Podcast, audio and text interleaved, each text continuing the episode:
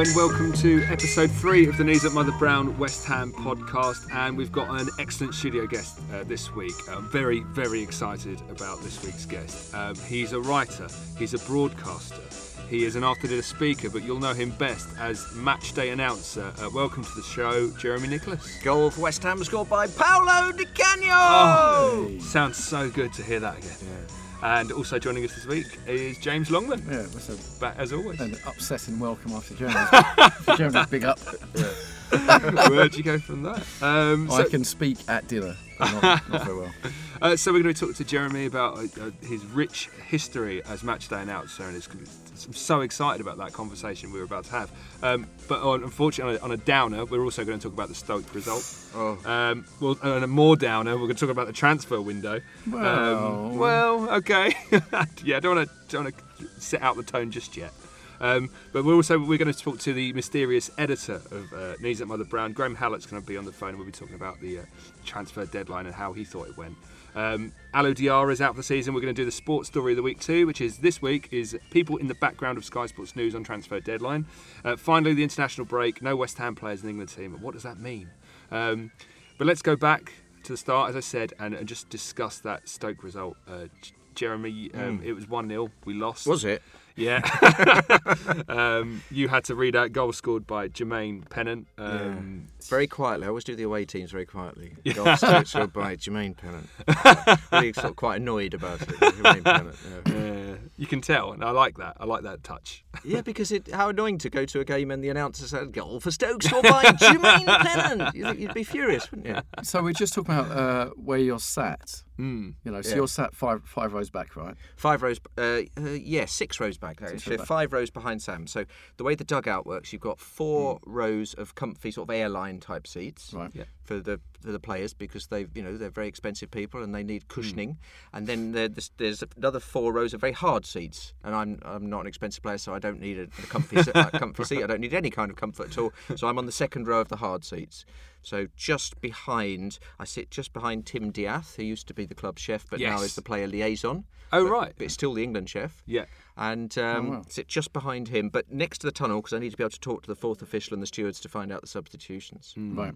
Mm. And do you are you have you got a handheld mic? Is that you kind of switch yourself on when you when you Yeah, read out results? I turn myself on during the game. I've got two. I've got um, Mike One and Mike Two. Curiously, is the, they're not very exciting names, but we, I, I It's not long usually, hard about that. usually use Mike One um, Yeah. unless it's unless the battery's going, and then I switch to Mike Two. If that was me, if I was in that position, I I would worry that I'd just grab the mic and shout "fuck off." Like, do, do you ever think, oh, what could I do? do you ever think about the worst thing you could do? Well, I don't ever swear in real life, just in case. Yes. It'd be tempting when they're about to score. Yeah. yeah. Though there was one time when I announced the fourth official has indicated at least three added minutes, just as the ball was coming across for a corner which we were defending and hmm. which we messed up and the other team scored. And ah. after the game, this man came out the crowd and he went, You did it again! You did it again! Added minutes just as the ball, and our lot can't. How can they concentrate if you're doing that? You do it every time, every time you do it. And I thought, well, I don't think I've ever, ever done it before. And, and I've been doing it 16 seasons now. I, thought, I don't think I've ever done that before. Every time you do it. I thought, "Oh, so we always concede a goal mm. just exactly on the stroke of 90 minutes. you nutter. so anyway, since then I had a chat with someone at the club and said, what should I do then if that's that? As they said, because you are meant to do it as he holds it up. Okay. And and if you don't say it, the, the fourth official turns around and looks at you like, "What are you doing? I'm going to put this in my match Yeah. report." But we've had a bit of an understanding that it's better not to concede a goal, so better to do it a little bit later and get a fine for not doing it right. Oh. So that's what. Okay. Probably shouldn't have mentioned Yes, that. Actually, I was just uh, thinking. Oh, oh. God, what have we done? That's West Ham tactics. yeah, it's blown. It's got. That's the season gone. No, but it was who's that? Who's that referee? That real plonker, Graham Poll. Hmm. He's, re- he's retired now. And I once, when I, I used to be up in the box away to the right. Now I sit Hmm. down in the dugout. Since Pardew, I've been in the dugout. But in the in the grey dark years of Glenn Roeder, I was Yeah. up in that box away to the right where the scoreboard is. Right. And Graham Poll was the fourth official, and they, they hold it up like that, don't they? Think, Yeah. and they're meant to turn like that to show it to the, the end as well. But he didn't. He just showed it to the east stand and the west stand behind him. And I'm saying the fourth official is indicate. Well, I can't actually see why he's indicating. Could you just turn it to the right? Could you? T- no, he's not going to. well, you can all probably see for yourselves. And Graham Poll put it in his match report. Really? You Yes. mocked him? I mocked him. And then what does that mean? We could get. Does the club then get fined? Is that how it works? just means he's a bit of an idiot. I don't think you get fined for that. But yeah, it goes into his report. And then I got ticked off by the stadium manager saying, Can you not do that again, Jeremy? I went, he didn't turn it round. Yes, I know, but two wrongs don't make a right. yeah, I don't care whose fault it is. Will you and Graham both see me afterwards? Um, what's your relationship like with opposition managers as well? Do you have, do you have ever have much kind of interaction with them? Um, well, if I know them, I'll go and have Yeah. a chat with them. So Ian Holloway, I've worked with quite a lot Right. at corporate events, Mm. and uh, so always have a chat with Ollie. Uh, Harry Redknapp, always have a chat with him because he was Yeah. my first ever manager. Of course, yeah. I'm, I'm on my seventh West Ham manager now. Right. Um, eight if you count Glenn Roeder. you thought I was going to say Trevor Brooking. Well, yeah, you got me. It's a well rehearsed after dinner line. Um, because I thought Roeder was just useless. But that's for another Yeah. day. That's for another day. What was the question? Do well, I have well, your kind of relationship with that opposition managers, yeah, like Mick do- McCarthy? He's Yeah. always really good. You, you, Okay. You can probably work out who are the, Yeah. who are the decent ones because Right. they're the ones that come across as normal and, and like football. And then there's the the ones that are the prima donnas that you don't Mm. want to have anything to do with. And uh, you're, because you're right in the dugout, you Hmm. must hear everything that goes on. I mean, how interesting is it? Like Saturday, what do you? What was interesting for you when you Uh, first started? Fergie, whenever Fergie was there for Manchester United, Mm. there was one bloke who would always shout out in a really loud voice, Oi, Taggart, sit down! and that used to make me laugh. And sometimes we'd be playing Manchester United, Yeah. you know, it'd be 20 minutes in, and I was thinking, oh, that bloke, that bloke's not here. And then, then he'd suddenly do the Taggart line. and Mick McCarthy, because he's got that really bent nose, hasn't Yeah, he? Yeah. Like he's been- horrific. yeah, yeah. like he's obviously headed a few balls with his nose. And um, the referee was giving a few dodgy decisions Wolves way when we played Wolves. Mm. And someone shouted out, Oi, McCarthy, the referee's as bent as your nose. and McCarthy turned around and said, Your wife likes it. oh, and everyone like around that. them just applauded. Yes, the one, yeah, Yeah. started clapping it.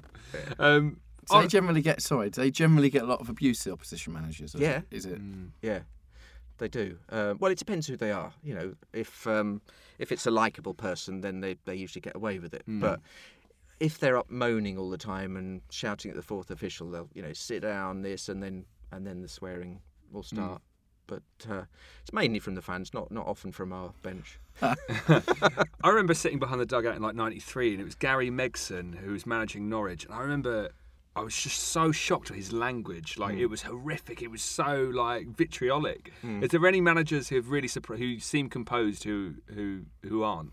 Well, most managers swear, and Yeah. right and rightly so. Yeah. it's the working Yeah. man's game, isn't Yeah, it? You know, sure. You haven't come to the opera, you know. And Yeah. I know that there's kids there, and some people are like, if it's kids for a Yeah. quid, oh, you shouldn't swear. Oh, for heaven's sake, got, to- you know, they For heaven's sake, you almost swore yeah, then yourself. For heaven's sake, good lord, whatever next? Yeah. You know, swearing's Yeah. part of the game. They'd hear worse than that at school, don't they? Yeah. Yeah. So, so I've, I've kind of sticking with manage the Hmm. theme of managers. You've you've Yeah. worked under eight, as you say. Um, so a quick word on each one. So if we could kick off with Harry Redknapp, what was Harry Redknapp like? to- Salt of the earth. Yeah. Lovely bloke, diamond geezer, Mm. proper East End boy. Played for West Ham. Yeah. Um, I loved him when he played for us, and then he was great, a great manager. Mm. A little bit dodgy. You always know he's a little bit of a gee. You know Yeah. what- what's what's he up to. But I really liked him. I always chat to him, and he's yeah, he's a proper bloke. Uh, your favourite West Ham manager you've worked with? Favourite one? yeah. Is, well- it, is, he, is he up there? No, no. Favourite would be Alan Curbishley. Okay. Yeah. Uh, let, us let's go Yeah. linear. You've- you've- you've jumped- you've jumped yeah, so jump right ahead. So after we had Glenn Roeder after that. Glenn Roeder just useless. Just I don't know how he got the job. All I can Yeah. assume is that Harry went in and had his row with Terry Brown, the chairman, and Glenn was was he like youth coach or something? He must have just been stood in the corridor and they went, "Can you do this for a bit?" Because I can't Yeah. honestly think how the bloke got to be the manager. Otherwise, he was totally useless, and he he could you know obviously Paolo Di Canio undermined him. Hmm. But rightly so. Paolo Di Canio is a genius, and he had this bloke coaching him, and he Yeah. just must have thought, "No, no, I can't have this. No, it's not possible. I can't work with you. No." And so, you know, I, suppose really at the time it was wrong that Paolo did it, but looking back on it, you know, for heaven's sake, and he got relegated, and you know, and then we kept him on because he he um, was ill, but um, I was glad to see him go. And also when he came back. He, he came back with another club, um, and he, he the West Ham fans gave him some stick, and he made a gesture to the fans. Newcastle. Yeah, with Newcastle. He came back to Newcastle. He made a gesture to our fans, which I didn't like. And afterwards, in the press lounge, he denied making that gesture. And I sat there and oh. nearly put my hand up and went, "But I saw you do it." Yeah. But I thought that that'll just embarrass the club. So what I'll do is I'll wait till I'm invited on the Knees Up Mother Brown podcast and then mention it. yeah, exclusive. And then, exclusive. and then Glenn will see who's got the upper hand. Well, he's a massive fan. There's uh, my friend always says about when he, when he went to West Ham Museum. And they had uh, when Roeder was manager, and after he had been manager actually, and they had a, I know a exactly what you're gonna hologram yeah. of a Glenn Roeder head. It was like a body yeah. with Glenn Roeder's head on it. It's like welcome to, to the Ham. of football. They had Museum. they had two of those holographic robots. The one was Glenn Roeder, the other one was David Essex. and he was talking about the West Ham way, but it was just proper spooky and weird and slightly shit, a bit like West Ham sometimes. I do have a robot. Can't like Robot even less Essex. charisma. What had more so- charisma? No, it was an authentic representation of Roeder. It was the, no charisma, no emotion. Were they trying to um, create a perfect being? Were they with David Essex's body and Glenn Roeder's head? The future. David Essex, my first ever game as West Ham announcer, was away at, at Sheffield Wednesday at Hillsborough, hmm. and I sat next to David Essex because the club had given me a free ticket to welcome me as the announcer. I sat next to David Essex, and he gave me pick and mix all through the game with his two twin boys. I just thought, this is just I'm living the dream here, living the dream. Who'd have thought I'd be sat here with eat- David Yeah. Essex eating pick and mix? And it was I've as much. It, It, was as Yeah. much pick and mix as you wanted, but the twins never offered it to me. Like they were, they were. I don't know. They were about twelve, and David would go offer, offer Jeremy some. I thought, "This is fantastic. Che Guevara's making kids give me sweets, and next week I'm making my debut for West Ham against Man United. um, so after Roeder, we had uh, Brooking for a little bit. What, what yeah, was your experience with Brooking? fantastic. Yeah, yeah, just he went to my old school, so Yeah. but uh, I didn't know him because I'm a lot younger than him. Yes. I'll say that Yes. to some people. They go, "Oh, was he in your class?" No, surely I look quite a bit, you. quite a bit younger than Trevor Brooking. But my first day at big school, and they said Yeah. Trevor Brooking was in one P. wow. And suddenly we, we looked down on one Q and one R and one Mm. S and thought we're in Trevor Brooking's class. right, So yeah, he was just fantastic. He just said, just keep doing what you want. I like what you're doing. He didn't. Yeah. He didn't interfere. brilliant. Some managers interfere. Well, P- Alan Pardew followed. Uh, Alan followed Pardew Trevor followed Glenn Brooking, Roeder, yeah. he liked to interfere. Oh, he just wanted to do everything. He wanted the the net, the goal nets changing, the Mm. pitch mowing a different way. He wanted to design all the T-shirts in the shops, all the slogans, you know, Yeah. all of that. And he he said to me, um, "Now I've had a very close relationship with the announcer at Reading, and I want you to come to my uh, manager's room before every game, and you know we'll work on your patois." he did not. He said patois. And I obviously thought you've, you've mistaken me for some kind of barrow boy or something. I think. patois. I said, what, "What's that? You know, you know, how, how are you going to get the crowd going?" I went, "Well, to be honest, um, Alan, they usually get themselves going because." West Ham fans don't really like being told what to do. Yeah. So if you tell them get behind the team, they'll fold their arms and go, "We'll do what we want." Mm. And you know, when I was a season ticket holder in the West Stand, that's what I would do. I don't want, Mm. don't someone shouting at you saying, "Come on, do this, Yeah. do that," Yep. which is a very Reading way Delia of doing it. Oh, we used to do that at Reading, and I wanted to play music after goals. No, we're not going to do that. No, Yeah. we, we did that at Reading. They loved it. And I went, well, to be honest, it's that's Reading, yes, isn't it? That's not yeah. the West Ham way. So you've got Yeah. five generations of fans, or sometimes be at a game. Yeah. You can't suddenly play music after goals. Well, I want Yep. to do that, and I, Mm. and I just said no. Wow. And, and fortunately. we- He, you know, we didn't have to do that. I think he checked it out with a few other people who also. Right. Paul, Said Al- Paul no. Aldridge, I think, was Oh, the the really? time, He and he said- said he just said no. Yeah. Well, Paul's West Ham fan, so yeah. you know, he he said no to that. But Pard, one thing Pardew wanted me to do, he'd just come back from SeaWorld in Florida Right. on a on a holiday, and uh, Classy. Such a classy man. classy venue, and he'd seen the whales and the dolphins doing their tricks in the pool. And he said, and what they do, Jeremy, what they do is brilliant. And I want to do this at West Ham next home game. I want to do this. They have this camera and it whizzes about and then it zooms in on someone in the crowd and it's an adult. And then it zooms in on somebody else and it's a kid. And then those mm. two go head to head in a quiz. And what it is, it's brilliant. It's brilliant. He could honestly, he was so, So excited enthused. telling me about this. And this, he was telling me about this 15 minutes before kickoff in a cup match. And it was a really cold night, and I had all my warm weather gear on. And we were in the Sky interview room, hmm. and the and Sue Page, who was the commercial manager, we were in there, and he closed the door, and it was boiling because I had all my outside clothes on. I want to do this, and, he, and for 15 minutes he enthused about this quiz. Now the premise was, I would say, right, here's three questions. Here's you know your question. It's multiple choice, three hmm. answers.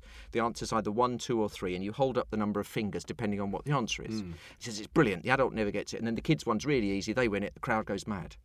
And I said, yeah, but the thing is, Alan, West Ham fans, if the answer's one, they will hold up the middle finger. If it's two, they will hold up two fingers. Let's just hope the answer's three. No, no, no, they didn't do that in Florida. Yeah. And I went, no, because Americans. Sea World, Alan. Yeah, they're all on holiday, and Americans love being on telly, don't they? And Mm. they behave themselves. But in England, the culture is like you saw on Sky Sports News with transfer deadline day. There's a camera, hey, let's be naughty in the back. So even Mm. Yeah. if the person, even if the kids you go in on, his mates are going to be in the background doing all that, aren't they? Yeah. So in the end, we lied to Al- to Alan Pardew. I Mm. will admit that we lied to him. me, me and Sue Page, we put our heads together and we lied and said we don't have a camera that can go in just on one person. The closest it will go in is on 16 people, so Right. it wouldn't really work. Unfortunately, Alan, we'd love to do it. Sounds brilliant, Oh, such, such a but shame. we can't. Alan. Ah, we and we looked all disappointed. And he went, "Well, that is a shame." What, what, would, what would we have done with the Hammerettes? More importantly. Yeah. Um, so that was Pards. Yeah, and then after Pards we had uh, Alan Curbishley. Curbishley, So he, so why was he your favourite? Why was because he just um, he just would talk to me like a normal person, and he'd let me get on with my side of it and say, you know, he wouldn't try and tell me what music to play. He didn't have ideas on whipping the crowd up. He, Yeah. all his family were West Ham fans, so he used to really feel the pressure, and he'd say to me, you know, yeah, it's, we, we need the crowd today, but you know, don't don't build it up too much, don't because you know. And he, he just knew he, he felt like he was one of us, a bit like Harry, but he just was a lovely man. yeah, Yeah. West Ham through and through? Yeah, I know. I know he's not everyone's favourite manager Mm. because the football wasn't that exciting under him, but you know he used to build from the back and make sure we got the points by Christmas and then hang on, didn't he? Yeah. That, was- that was Yeah. the philosophy. Yeah. But uh, on a personal, professional dealing with level, spot on bloke. And you've only got to look at where Charlton are now compared Mm. Yeah. to when he left. So towards the end of his tenure, obviously we started running into financial problems. How Mm. Yeah. aware were you of, of the problems at the time? Uh, I don't think I was really. Yeah, No, I don't. I don't really get involved at that level. yeah, sure. Yeah. Okay. So after Curbishley, we had uh, Jean. Disappointing answer. Yeah, that's not going to make it past the edit. Um, do, you, do you know that do managers have a sense that their time's coming coming to an end? hmm, that's a good question. What like a sort of grim reaper appears Yeah. outside the door. Yeah, you just see uh, Alan, Terence Brown me. up here. yeah, you look up and see Joe Kinnear in the director's box. I just wonder if it, if it's if a feeling around a club is that you know it's not going to like hmm. Avram. Gr- I always find the arrogance of the managers. Hmm. Like I thought Roeder was an arrogant man, and I'd never met him. Hmm. So that's based on how he behaved when we were so poor.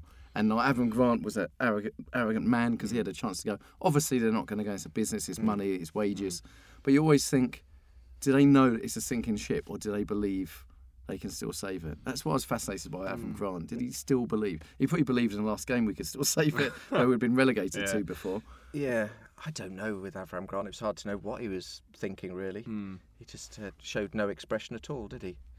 Um, he, I think he delegated too much to, to other people. I mean, he wasn't hands on at all in the training. He Yeah. often, if it was cold, he would often sit uh, indoors in a little hut thing, and they. Uh, Really? And they they uh, they cut a hole in for him to Yeah. look through so he could keep warm. Yeah. Wow. That's not, re- you know. And to be honest, Like a Bond villain. what would you think? Yeah, like what would you think if you were a player and you heard that? You- Yeah. you- Yeah. he's like, so where's Avram? Oh, he's, he's just keeping warm. yeah. Anyway, lads, come on, up, up and down. You'd, you'd be furious. Yeah. I you? heard I heard that it's very distant. I heard a story about them. Didn't they go La Manga or something like that? And they all went there to get out of the country and train, and he just disappeared. Like I went to massage yeah, he parlour. went, went, he went off allegedly somewhere, and all the players were aware of this, but he just wasn't there. What don't- was your relationship like with Avram Grant? Did he have anything? To I say didn't to really you? have a relationship Really? with him. I used to say hello to him, and he'd say, you know, I'd say we're all behind you, Avram, and I kind of thought I meant it. but, but towards the end, we trying weren't. To tell yourself. Well, you know, I, you know, he used to look so fed up when we were Yeah. really struggling towards the end, and I said, "We're, we're still all behind you, Avram," you know, Mm. because I thought he looked like he. I almost felt like I had to motivate him. You know? Mm. I thought, Come on, mate. the crowd are Big making a lot today. of noise. but Maybe I should, you know, usually the manager, Yeah. seeing Pardew's day, he'd try and get me to get the crowd going. I thought, under Avram, the crowd were quite good. But the Yeah. ma- the manager was quiet. And I thought, you know, you need to be on the touchline doing a bit of shouting. Yeah. And he would just sit there like a, sort of like a collapsed honey monster, wasn't he? He was also, Yeah. it was a very sad end, really. Yeah. And Zola. What about Zola? What was he like? Lovely. Yeah. Really Nice nice. guy. Yeah, he always looked pleased to see me, and you know, just everyone liked him. But Mm. um, I think it just came a bit early. I mean, what I can't believe is how well he's doing at Watford and how well Steve Clarke's doing as well. And yet between them, we, we weren't really very good. you know. Yeah. But I think you know, if we could have had Zola a few years later, I think he'd have been great. I loved the mm. way we, you know, there was a little period in the middle of the season with him where we passed lovely little triangles. Didn't, Yeah. really, Yeah. didn't really get anywhere. Yeah. But it was lovely to watch, wasn't it? And I- mm. I'm, as a West Ham fan, I'm, I'm just happy to watch lovely stuff. You know, Yeah. we, we don't expect to win anything, do we? I, I remember once. League Cup once every decade. I remember chatting to Trevor Brooking once, and he said, "The thing is, if you're a West Ham fan, you know you'll never win the league, and you might have a cup run. And that, at the start of every season, you think we might have a cup run. That's the that's Yeah. is the West Ham way. That is the West Ham way. more than anything else. yeah. Yeah. I did a. Yeah. One of my first ever jobs as a freelance broadcaster was spending a day with Trevor Brooking recording a speaking book for W.H. Smith on his football career. And it, and I'll tell you how old it was. It came out on double cassette pack. it was cassettes. Wow. And he said, he said on that, yeah. Um, you- Wow. you, know you're not going to win the league, but you might have a cup run. Yeah. That should be on the crest. We'll find out what that is in Latin when we go to the Olympic Stadium. Well, that's, no, you see, this is where it's changing now. When we Hmm. get the Olympic Stadium, we might win the league.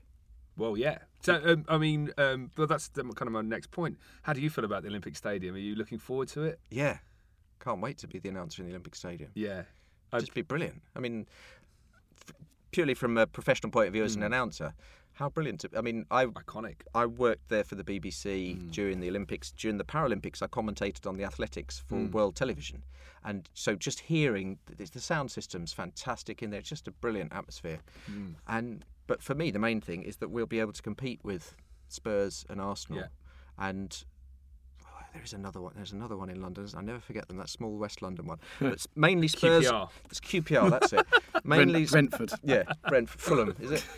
what uh, you know, we'll be able to compete with Spurs and Arsenal, and you know, we see the the massive dealings they've done in the transfer market. We'll be able to compete with them because people always say, "Oh, West Ham won't fill that." We will fill it Yeah. because w- when they moved the capacity from twenty six thousand up to thirty five thousand, people said we wouldn't fill that. We just had eighteen league sellouts in a row. Yeah.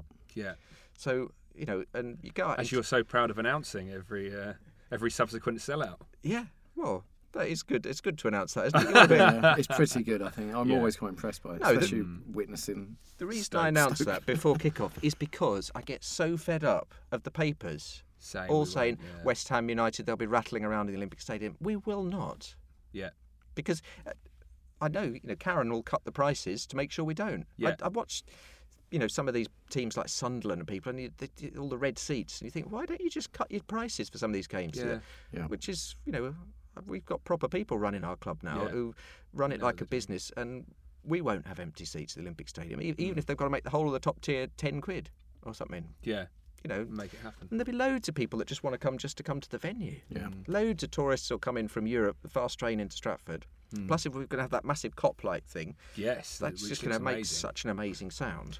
The, the one that we have, we've had a couple of people on the podcast who, are, who aren't for the stadium. I'm thinking in particular about Nigel Kahn, but but we- I think everyone in this room has been on the been to the Olympic Stadium. And one one thing I tried to communicate was that it was such a loud noise. It was such the acoustics in there are brilliant, and I think it's going to be such a good thing. I mean, from your own experience at that Olympic Stadium, were you there at the Olympics thinking this hmm. is going to be amazing? Yes, um, I was for. I watched some of the racing from the back of the bend, and I thought hmm. it's a lot. We're a long way away here, hmm. but that'll be where the away fans are. Fuck 'em. so, no, I mean the.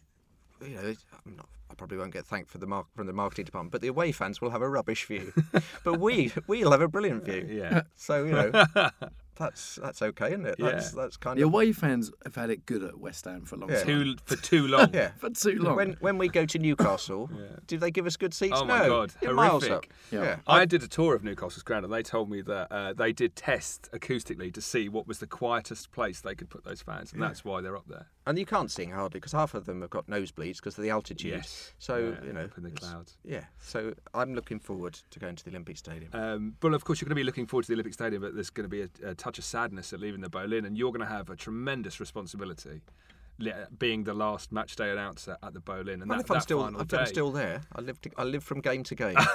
of course. Yeah. But have you got any ideas like about about what you do? I mean, that final day at the Boleyn, the last ever game of football at the Boleyn. well, I uh, probably cry because I got married at the Boleyn. Of course, yes. Um, so on November the 11th, 2006, wedding in the Carlsberg suite. There wasn't a match on, was there? No, of course there wasn't. Stoke, Stoke at home. Halfway through the first half. this is awkward. People always say that. Was there a match on? Yeah, yeah, there was. Yeah, and and when we were and we had our pictures taken in the dugout, and the manager kept saying, "Sorry, can you move out of the way because we can't see." so the wedding was in the Carlsberg suite. The reception was in the Bobby Moore suite, which is now called the Greenwood and Lyall, the big long Yes. one behind the in the Bobby Moore stand. So I don't know what we'll do on the last day. I mean, we'll probably have a parade of old players. I would think. Yeah. Um, I should imagine I will dig up a small little bit of grass. so you're thinking of souvenirs? Yeah, bound to, aren't you? I think there's going to be a few people come down with screwdrivers and I'm going to get those Yeah. massive towers, turrets. at the the front. MDF towers. I, I just want I just want my chair Have that one of says reserved for PA announcer. Yeah. which, like I say, is in the sixth row next to the tunnel. Mm. There was Oh, one. that'd be nice. There was a game when Mido played for us, or rather didn't play for us, but sat on the Turned up. bench and Yeah. Was just enormously large and rude and arrogant. Um, and what often happens is the players that are not playing sit in rows one and two of the hard seats. Yeah. And they don't know that I'll be coming in right at the last minute and we'll have to squeeze past the doctor and the Right. sports scientist and all those people. So, so the regular guys know, but if there's a player sitting there, often players, you know, sit back like that, you know, Yeah. and, they, and they and they always think, well, don't, can't you sit in that seat there? Why have you got to come all the way along to the end? And I said, oh, because I'm the announcer and I need to be able to talk to the fourth official. Anyway, Amido was sat in my seat, so I came along and said, sorry, I need to sit here. No, you sit there. Went, No, no, I need to sit here. Oh. No, I sit here. You sit there. And I said, no, I need to be there because the fourth official. And, and actually, on this game, we'd already been told before the game that the the board didn't work, the electric board didn't work. so the Right. fourth official had said to me, I will literally need to pass you a bit of paper with it on. I said, yeah, that's fine. Anyway, I said to Mido, out of my seat now. And he went, "Ugh," sulked and went and moved. And there, I realised why he, did, he wanted to sit there because the further it, oh, it was, he was closer to the fans who were shouting at him. Ah! so you, And one of the sports scientists said to me, "We did say to him, Jeremy, we said that's your seat and you need to sit there." And he just said, "F the announcer." really? Yeah, God, what F the announcer. piece of work. Horrible, dreadful man. Yeah. Mido. Uh, just on that note, what's the worst player you've? Uh, Mido. Really? He's the, the way out in front. I know there's so many to think about. Really? Um, most players are Kieran just, Dyer. I've heard b- bad. No, lovely him. man. Really? Yeah, really nice bloke. That's not true. Yeah, no, Really? smashing bloke. He would have been. You'd, I'm you'd trying got to- to know him well though, because he was sat there a lot, wasn't he? No, obviously, obviously he was Used injured a you lot, and yeah, he was injured a lot, and we paid him a lot of money, and then you know, Yeah. so. But if you're asking me what he was like as a person, smashing bloke. Nice. Really? Yeah. Interesting. Mido, dreadful man. Um, can't think of any that I didn't really like apart, apart from Mido. Well, Benny McCarthy used to annoy me a bit because he he really did take the Mickey. Really? Yeah, He took the Oh, biscuit. Yeah. Literally. yeah. And yeah. my um, my wife's South African, so we were quite excited about Benny coming Oh, because bet. he's, Sure, he's from yeah. Cape Town, and then he just lets down and just used to eat all the time. And uh, you know, used to get fined by Karren every week, didn't he, for, for being overweight? Yeah. And then I was actually in South Africa when when he signed for Orlando Pirates, and he gave this big press conference, and he described Karren Brady as the devil with tits. I heard Ah. about that. And then she did her column in the Sun, which was just brilliant, Yeah. saying, "Benny, you called me the devil with tits. The only thing is, I'm meant to have them. You're not," which was just brilliant. There was that great Hell match of the day, comeback. wasn't there? When they had was it match of the day two? yeah. When they had uh, uh, David Gold was showing him around Mm. in his house first, and went to the ground. Yeah.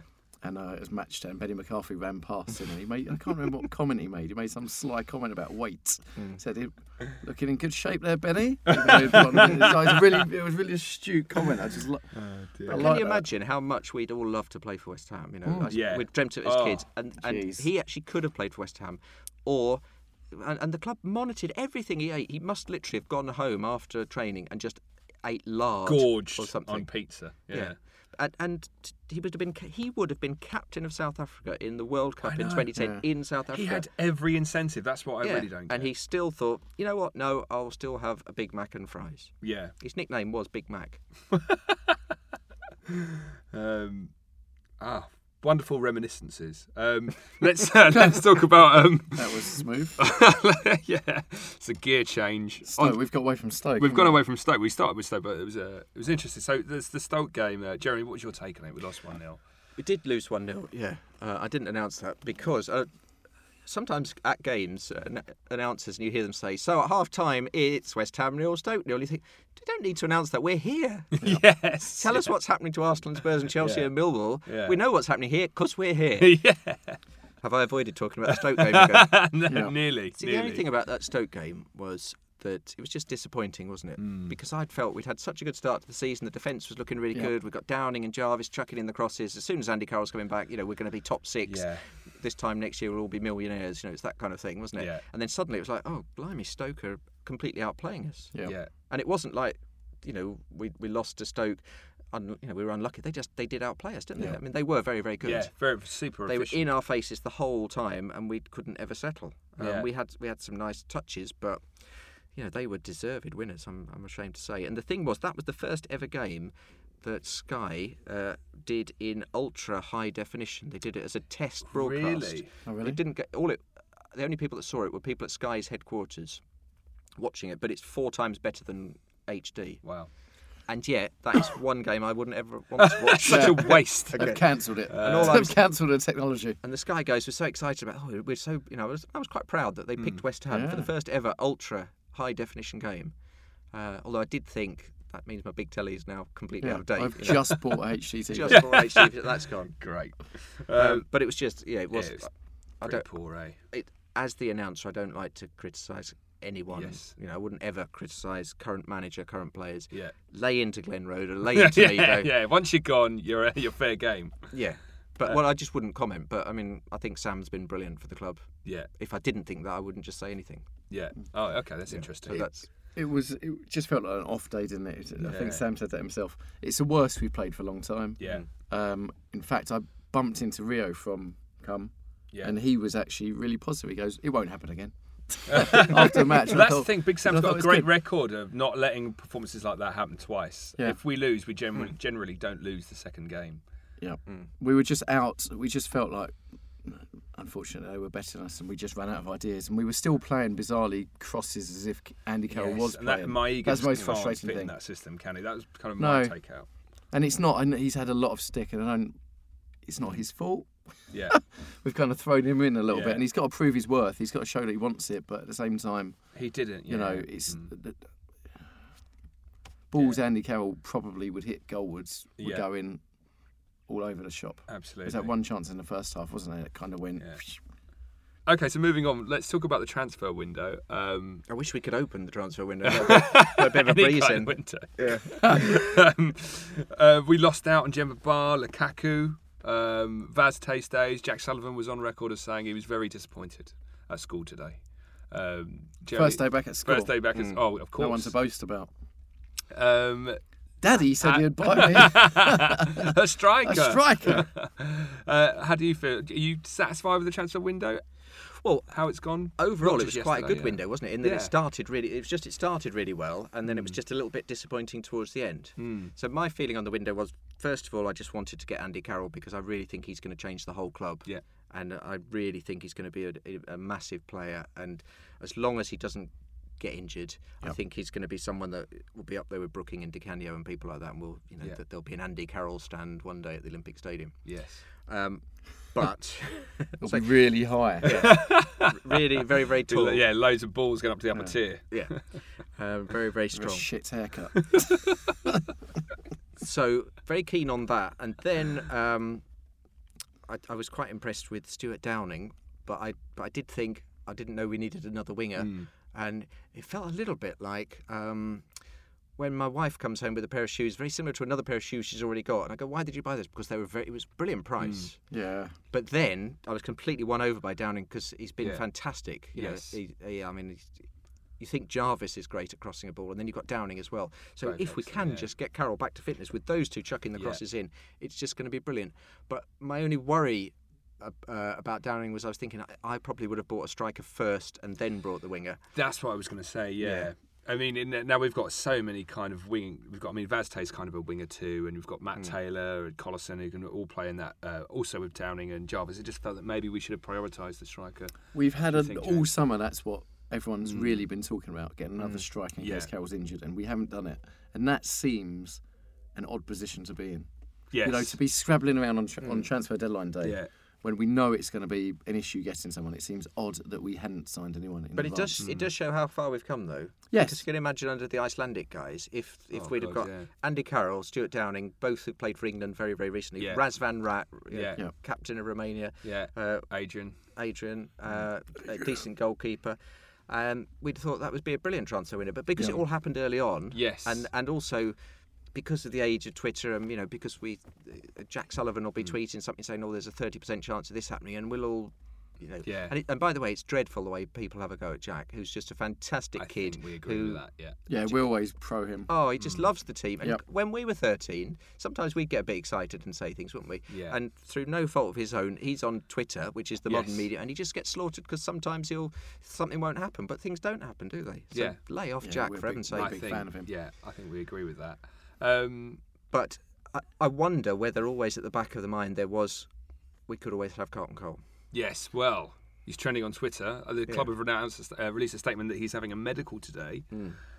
Carlton Cole He back at West Ham. now. Uh, yeah. I think it just made ridiculous, but it just made me happy.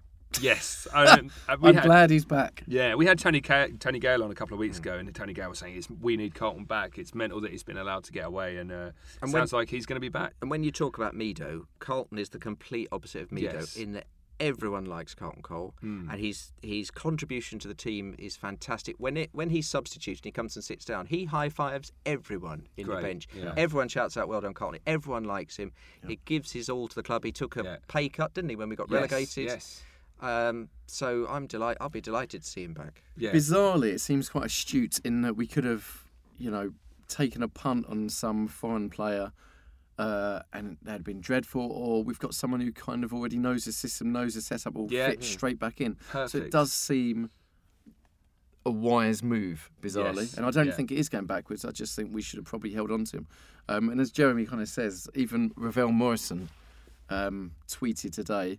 Uh, so buzzing if Carlton Cole comes back. I mean, so obviously he has that effect. If he- you know, if he has that effect on players, especially someone like Morrison and his arm around the shoulders saying, Yeah. "Let's push on," it can only be a good thing. Yes, absolutely. And it's interesting as well on Knees Up Mother Brown. There was a vote today for uh, how satisfied everyone was with the transfer window, and I think 48% said yes, um, and 8% And we should undecided. be. We didn't lose Yeah. any of our. You know, usually Yes. we'd be like, Diamé's going to go, Hmm. or someone else is going to. And we, Winston Reid's going to go, Tompkinson's going to We've he- pretty much held on to Yeah. everyone. So we should be happy.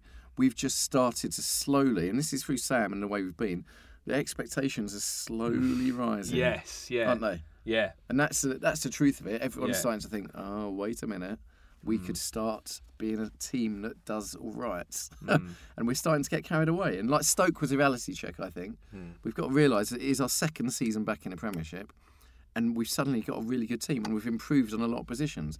Downing Carroll, Rat, Adrian Rat. looks class as well. I mean, they, Yeah. all, they all look like class Yeah. signings. So yeah. Let's see. I'm happy, I think. And we've we've held on to, for example, James Tomkins because Pardew Yeah. was sniffing around Tomkins, wasn't he? And you know, Yeah. we've got three really good central defenders: Winston Reid, Player of the Season last Yeah. year, with uh, Collins and Tomkins. And, Mm. and in previous years, we probably would have lost one of them in a transfer window, wouldn't we? yeah. Yeah. imagine being a Spurs fan now and you've just lost Gareth Bale. We haven't lost Yeah. our Yeah. big name. You know, it's like when we lost Bell- Craig Bellamy that time. Mm. You know, Yeah, it was crushing. that was that was dreadful because he would have been brilliant for us, and he didn't want to go. He just got forced out by Mm. Scott Duxbury. He'd have been brilliant for us, and we got Savio, who was our record signing at nine million. We'd never heard of him. Where is he now? I, I think he's been arrested. prison, he's he? Yeah, I think he's in prison. Has he? So, there was some, in, uh, some Yeah. altercation, wasn't it? Yeah, he did. I can't remember what it was. I. Did he run someone over or something? I can't remember. I just remember when we got him, I thought he's going to be great because he's looks good. he's the first good player name. we've really had that's only got one name. And you know when a player's good and only got one name. I know Yeah. he was Nsereko was his other name, but Yeah. he was just Savio, wasn't he? I thought Yeah. you must be good. You're like you're like Pele. but he wasn't, was he? He was It was the opposite. It's Yeah. Pele now. it was just just it was just Scott Duxbury lying, wasn't it? Forcing Craig Bellamy out. And what really annoyed me, Craig Bellamy, when he came back with Cardiff and The booing. and they booed him during the Mm. game. So at the end of the game, uh, at the end when he got substituted, I don't know if you noticed, but usually I would say leaving the field, Craig Bellamy Yeah. coming on. I do Yeah. and I reversed the order. I said coming off, uh, uh, coming on is so and so. Leaving the field, Craig Bellamy, and I just did a little thing like Yeah, that, like Me- meaning yeah. if there's anyone that wants to clap him, you've got my full approval. And people went boo, and then and then after a few yeah, seconds, yeah, the I clapping noticed came, that. and I thought, yeah, thank I you. that. Yeah, I was one clapping. Yeah. Yeah, well, obviously everybody in the uh, uh, stadium doesn't listen to this podcast. yes, because No, if because they we were did, they would know. how Bellamy was forced was to leave forced out. and love the club. Yeah, And he So said he some really nice stay, things in didn't his autobiography. Yeah. Really nice he was. things. He was forced out. Scott, Yeah. Scott Duxbury basically they What a shame. they turned Mm. the opinion against him and, and and tried to make it into a positive. No, we won't sell him to Tottenham. We won't sell him to our Yeah. big oh, rivals. you really want to go, do you? Yeah. All right. Okay, fine. so why won't you sell him? Well, because Man City are offering more. Yes, that's what it is, isn't it, Scott? Uh, Eth- Etherington got a very nice reception He did. Saturday. And again, I reversed the thing with him. yeah. But leaving Yeah. the field, Matty Etherington. I call him Matty as well. Oh, so Oh, indicate so is yeah, not a bit Matthew. informal. He's still Matty. just, just little things like that. You can't teach that. What's that skill? That's 16 years as an announcer. That is, you pick that I can't Scott. wait to see your skills in the Champions League at the Olympic Oh. Stadium, Jeremy. It's There's only- such a pleasure. There's only a couple that have been doing it longer than me. I think Diddy David Hamilton at Fulham Yes. and that bloke at Liverpool. Yes. Leaving the field, yeah. Steven Mr. Gerrard. Sarcastic. He's got the deepest voice, hasn't he? I've never heard him do any inflections on uh, former players when they're coming off the pitch. no, but he's got such a deep voice, though, hasn't he? Emotionless. George Um, George Sephton or something he's called. Mm. Yes. Oh, and very quickly, we should talk about Elliot Lee Yes. uh, because it's good to see him come on. It's, he scored three scored goals hat- scored yesterday, three didn't goals he? yesterday, yeah. Some, Hat-trick. some call it a hat trick. Great Yeah. three goals uh, against Newcastle. Yeah. Yeah. Um, so I'd love to see. Here, I just ah, how he'd fit in because he seems so small. Do, do you think he can play in our system, or do you I think, think? it just would uh, uh, because the the other team would be just like. So look how small he is compared to that really big man next Yeah. to him. You know, Yeah. Him and Andy Carroll Yeah. would just be incredible, wouldn't it? Yeah, I Yeah. think it would be a real little and large type. He Yeah. c- he, could be the Tony Cottee to the McAvenny, Ah, yeah. maybe. I don't know. yeah, he's got the potential. Let's hope he. Can, it's that yeah. difficult. It's that tricky. McAvenny wasn't that tall. Freddie? Sears. That's the only flaw in my Yeah. argument. Yeah. There, is that he was not really that He tall. had big hair though. He so had that big, kind he of had- yeah. Yeah. Big perm. Um, He often used to float slightly above the ground as well if he'd been out the night You're before. saying Frankie? Frank, yeah, very Frank high. That's a little bit high. He was high, but not, not tall. That's good. I knew there was a punchline in yeah, there it was there. somewhere. I found it. I'm helping Yeah. you out. That's how we No, he was high, but he wasn't tall. Um, uh, no, I'd like to see him do well. yeah, and uh, that's the other thing. You know, we've got him. Like, like- I mean, Sam Sam brought him on, didn't he, against Stoke? And it, like, obviously, he believes in them. So again, that's another reason not to be too concerned for those people. Those people who are saying we need a striker, we need a striker. We've we've got options. I know that lots of people at the club do think that Elliot Lee is going to is going to make it. Yeah. So Okay. Tony Cottee's been Yeah, raving about him for and a I while. chat I chat to the some of the backroom guys there, and, and I often say, you know, who's going to make it, who isn't, you know, who are the ones Yeah. to watch. I, would, I watched the development squad the other night. We played Spurs and we were two one up and we lost three two, and and Sounds familiar. Yeah, uh, and uh, but they think Elliot might be one of the ones that make. But then you see, you can never quite tell when a player gets older. Zavon Hines, we all thought he was going to, Yes. you know, Freddie yeah. Sears. Freddie Yeah. Sears, Rob Hall, you know, and I, what we uh, we like as fans, we love it when the academy players come through, don't we? Yeah. That's, Yeah. that's the proper West Ham way. And, Yeah. You know, so it's brilliant when you see Joe Cole and mm. Mark Noble and Yeah. Tomkins and Collison and people like that. Yeah. And I just would love to see Elliot Lee do it, Yeah. especially with his dad having played for us and his Of dad. course, and big- being a big fan too. Yeah, his dad was a big fan, and we always knew he'd come to us at the end of his career when he was old and knackered. Yeah. like so many others. Yeah. well, like Jonjo Shelvey in 10 years' time. He'll, he'll come, won't yeah. Wheel him in. Romford boy. no, but they, I always Yeah. think that's quite nice about West Ham is that Yeah. you know that there are players who are West Ham fans, and one day they will come. Mm. I always thought Just we'd get time. Parlour actually in his later years. Yes, really? So he's a- so he's a big West Ham fan, isn't Really? Who are Ray Parlour? I think he's a Romford boy. Yeah. Yeah. Yeah. I see. this is such a shit story. Well, I used to. Uh, I was in Shenfield Tell it. uh, one morning. yeah. Yeah. I was in Shenfield about six months ago in the morning, and I was just like going to getting getting something to eat, and I looked at and Ray Parlour was running down the street like a jogging club, wearing a full Arsenal tracksuit Really? with his numbers on, and there was this harem of women running behind him doing the Shenfield jogging club. I just thought, him. and he still had. If I was Ray Parlour, I wouldn't get the whole Arsenal kit on because you'd be like, "Is that Ray Parlour?" Yeah. Yeah, funny. Um, You could we probably, wanna- you could probably rewrite that and make that, make that into some kind of an anecdote. Yeah. This is why I'm not on the after dinner circuit. oh, he's telling his fucking Ray Parlour story again, is he? Oh, for fuck's sake. Um, Yeah. um, wicked. Okay, so joining us now, it's the mysterious editor of Knees Up Mother Brown, uh, international man of mystery, Graham Howlett. Welcome to the podcast. Hello, Jack. Nice to be back. Um, so, what happened to the transfer window last night? I, I mean, everyone, everyone I know who's a West Ham fan was on Knees Up Mother Brown, check looking for updates. Um, what, what was your take on it all?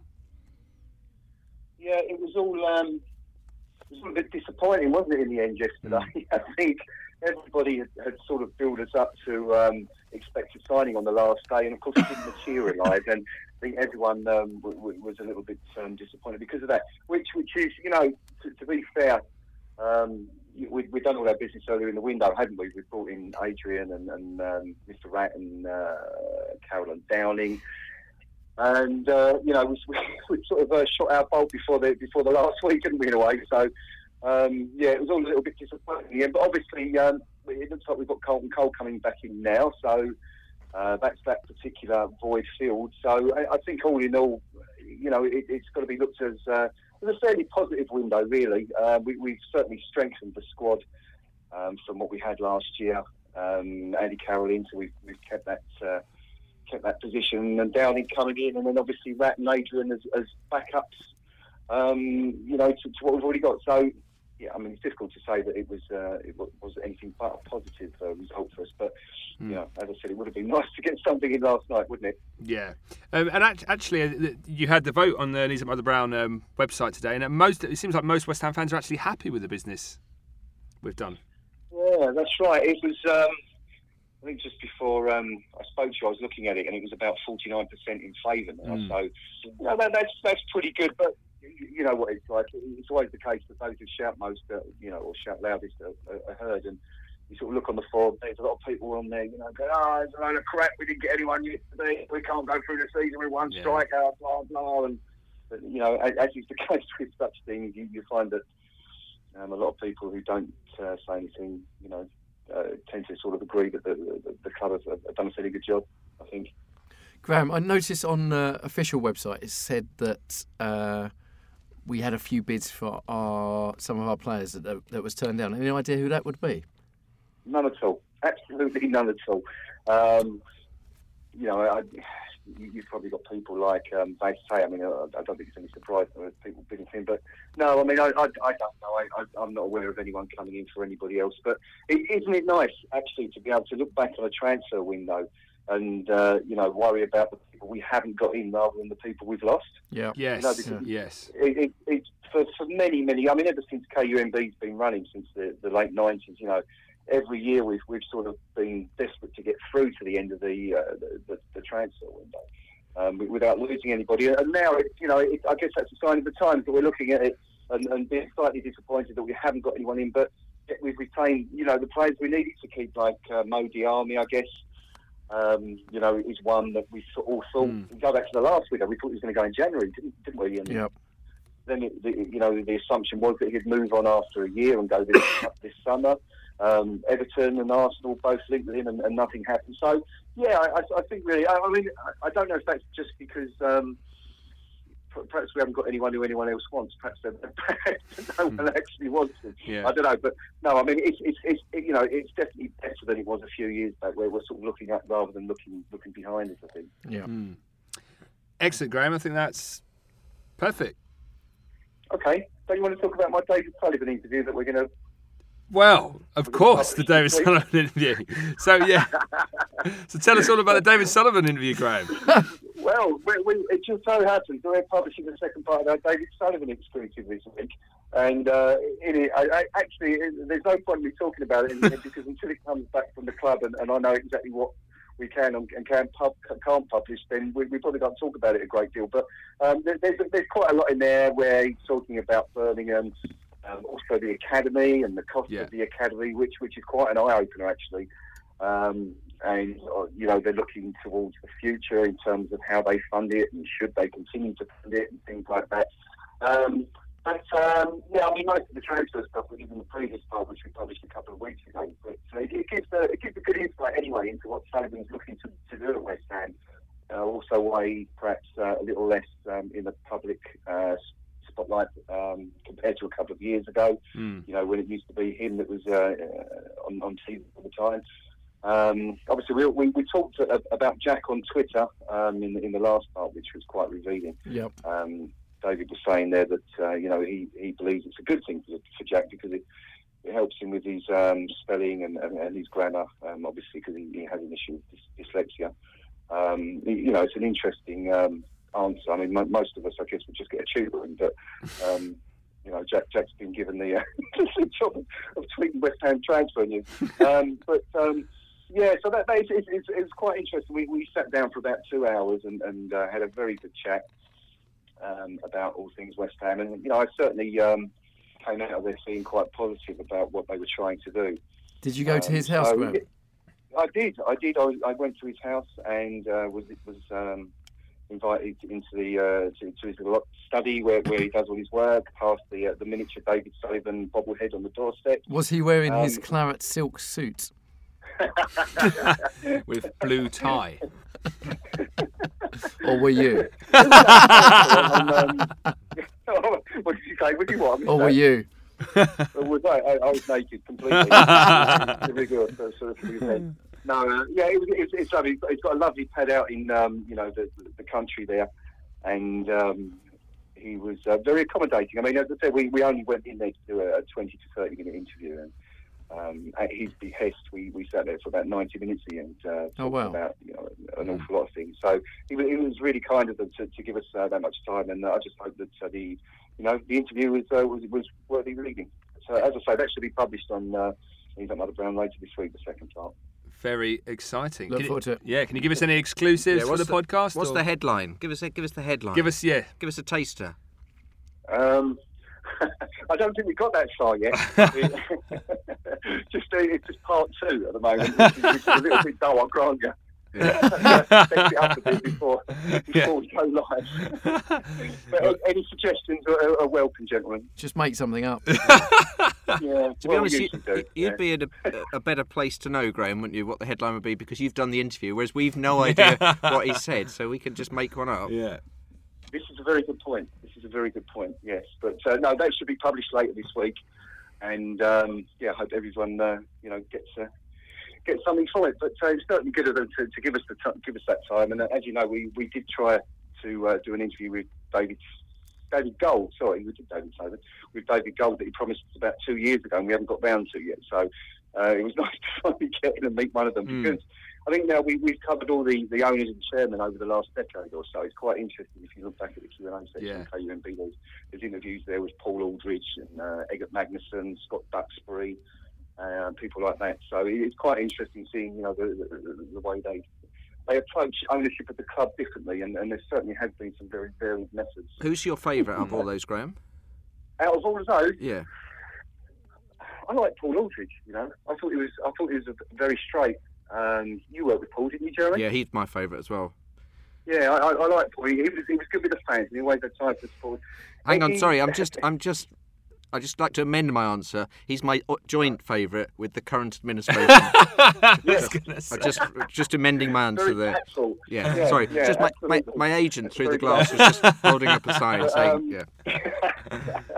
but out out of the others, I mean, Eggy was um, Eggy was a funny character, you know. I mean, he had this kind of comedy value to him, didn't he? You know, hmm. the, the, it was a bit like that Benny Hill thing, where you, you know, when you saw him in the street, you almost heard that music start, you know, and then you know, people walk past, slap him on the head, but. On a one-to-one basis, a very different character. Um, Lovely very, bloke, um, but no, I, no idea about business, did he? I mean, he just, just gave everyone far too much money, didn't he? and then suddenly someone went, hang on, how much are we paying all these people? Yeah. Yeah, it, it was a bit like that, wasn't it? And then sort of failed out to, to leave it um, in, in, the, in the possibly less than capable hands of Scott Duxbury, who was uh, um, uh, uh, an- another very interesting interview that we'd done um, uh, sort of three or four years ago.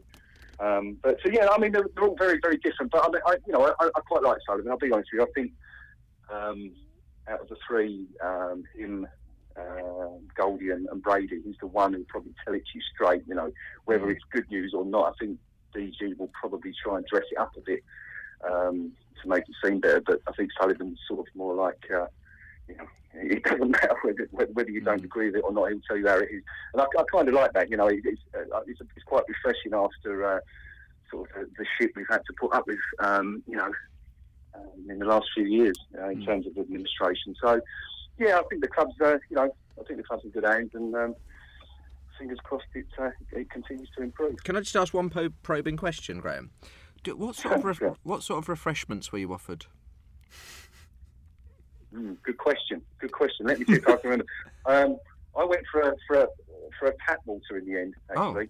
Nice. Um, I, we, we were we were possibly offered um, carbonated drinks as well at, at, at the time, but uh, I think my, my tipple was a, was a water. Why do you ask, mate? May I ask? Well, well, having heard the answer, I'm off, I've wondered why I asked. I, know, I just thought, you know, it's just, I just imagine it's a really nice gaff, and you might, you know, would it be Earl Grey? No, I think Earl Grey. I immediately thought Earl Grey. Would it, or would it be Builders? And it's I reckon you're a secret Earl Grey Yeah. drinker. And Jeremy, when you asked that when you asked that question, I know you've been on the other podcast, and I thought for a second you've come on here to sabotage this one with questions like, no. no, bec- Graham. This is What are the, your favourite crisps? Graham. This is the big transfer deadline day story. I have, have left Stop Hammer Time to come over to the KUMB podcast. That's, that's the big signing. Yeah, yeah, on a free transfer. Yeah, Yeah. good. Well, I can't. Uh, it's an undisclosed sum. I believe the phrase is. Yeah. Well, it's good to have you on board, Jim. It really is. Um, uh, you know, it, it's. Uh, I, I, I hope we don't upset the the the, uh, the other fault, but um, Well, to be honest, sure let we- me tell you what. take you out Oh, God. every now and again. we're, we're breaking our rule of never talking about any other podcasts on No, this we, podcast. we won't mention any other podcasts, but but what happened was I failed the Stop Hammer Time medical. they said they said I was too fit. Uh, very good. Cheers, Graham. Yeah, all right, lads. Cheers, Enjoy Graham. it. Thank you. Thanks, Graham. See you later. See you later. Well, there you go. Ta-ra. So, um, thanks very much, Graham Howlett. So, uh, let, us close on the sports story of the week, which is uh, this kind of our and finally item, which is uh, people in the background of Sky Sports News on transfer deadline, the bunch of dickheads that they are. Uh, Jeremy, you've been in the position of being a reporter, I understand. Yeah. So this is like this, the the less than serious because it's been very serious up to now. Up to now. now, now we can let our head Now down just a bit. relax. This is a Oh, real matter. That's re- what a relief. Take your we really belt off. Yeah, what a relief. yeah, so um, one of the guys on Sky Sports News, here, I think he was at West Brom's training ground last night, uh, Rob Dorsett. Yes. He's a very good friend of mine. I used to Right. work, work with him on BBC East Midlands Today. And I'd, quite often in the background, you'll see kids sticking their fingers up and going, hmm. ooh, like that. Yeah. Um, I have done outside broadcasts for BBC East Midlands Today with Rob Dorsett, where I have been on camera and he's about to go on camera to do hmm. something else. We did one at Trent Bridge Cricket Ground once, and he kept trying to make me laugh. And I sat there last night laughing my head off, thinking, uh. yes, look at those people behind you, Rob. Look at that. yeah, no, but for some reason, when when you're out in the streets with a camera, people think it's just funny to be in the background. hey, hey, look at me, look at me, and they're on the phone Yeah. and clearly saying to their mates, "Can you see me? Can you see, can you see me now?" Yes, we can still- Yes, yes. Guess yes. what? It's a camera. Yeah, if you can see the te- the camera, we can see you. That's how it works. Yeah. And and yet Americans, if you do that to them, like um, we were saying, is that. Americans will behave themselves, and you know they'll square Yeah. their shoulders like, "Oh, thank you very much. Yes, Yeah. indeed." Yeah. Whereas Brits, it's like, "Hey, hey, Hey, I'm telling you. The funniest one I saw was at the Southampton, at Southampton St Mary's. Uh, there was a kid who was just running around dancing, just like running around like like he was celebrating a goal, like pulling his, Ravanelli pulling his shit up over his head, running around on his own. There was no one else there. and I think Ben Foster, uh, former England goalkeeper, had tweeted, "If that was my son, I would go over there and two foot him." Yeah, yeah, I saw Ben Foster. Yeah. Yeah. Subhuman scum. Okay, Jeremy. uh, Jeremy, thank you very much for making your debut on the Knees Up Mother Brown podcast. It's been a pleasure. Thanks very much. I'm you. just glad that I managed to last the whole game. You know, I didn't get pulled off at half time. No, yeah, it's a great success. There's no pulling off in this room. no, not yet. uh, and thanks very much, James. Pleasure. Uh, you can follow Jeremy on Twitter at Jeremy underscore Nicholas, yeah, or my go to my website jeremynicholas.co.uk. yeah. But don't go to .com because that's an actor Oh. with the same name. That's Is not it? me. Don't go there. Is he a good no. actor? Uh, well, he he was the doctor in Birds of a Feather. That's so uh, niche. but oh, which come is, on. Which is Chigwell, Essex. It's Yeah, full- Chigwell. But um, unfortunately for him, they were they were very rarely ill, and so uh, his part was very small. but even now, he often writes letters to the Daily Telegraph. From uh, he lives in near Braintree, Bocking, Yeah. near Brain- and it says Jeremy Nicholas Braintree, Essex, and he always writes fairly sort of right wing type views that, I- that I wouldn't. I've always attributed those to you. that I wouldn't have. And I'm sure there's loads of people thinking, oh, Jeremy's quite right wing. He probably lives in Braintree, he's a West Ham fan. And I'm, and I'm thinking, no, that's not me. Uh, thanks very much, James. uh, we should also do a massive thank you to Jez Lloyd of N4, uh, a sound engineer who helped us out with our problems earlier. So thank you, Jez. Um, They weren't sound problems. It They was were just a technical. Ther- I'm a therapy. nasty rash. yeah. yeah, he listened to up. some of my behavioural problems, and, uh, and then he had to go to his uh, support meeting. but he was a nice chap, wasn't he, Jez? yeah, very nice. Yeah, very nice. Um, thanks very much for listening. We'll see you next week. Come on, you irons. Yeah.